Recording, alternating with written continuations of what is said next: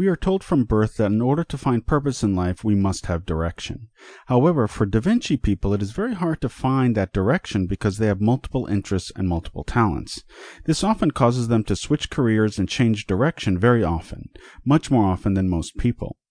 The reason why they don't stay put is because they are afraid of competition. It paralyzes them. Whereas most people seek out competition to help them advance in their careers or to get better at a skill, Da Vinci people will leave one field and move on to another just so they don't have to compete. Once they hit a threshold, they're gone.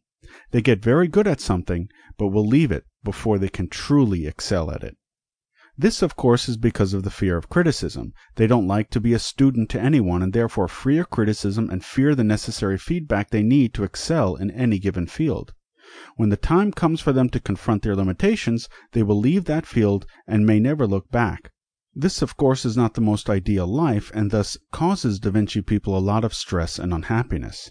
They may choose ten different fields, and in every case, just when things are going to get good for them, they jump ship and enter another one.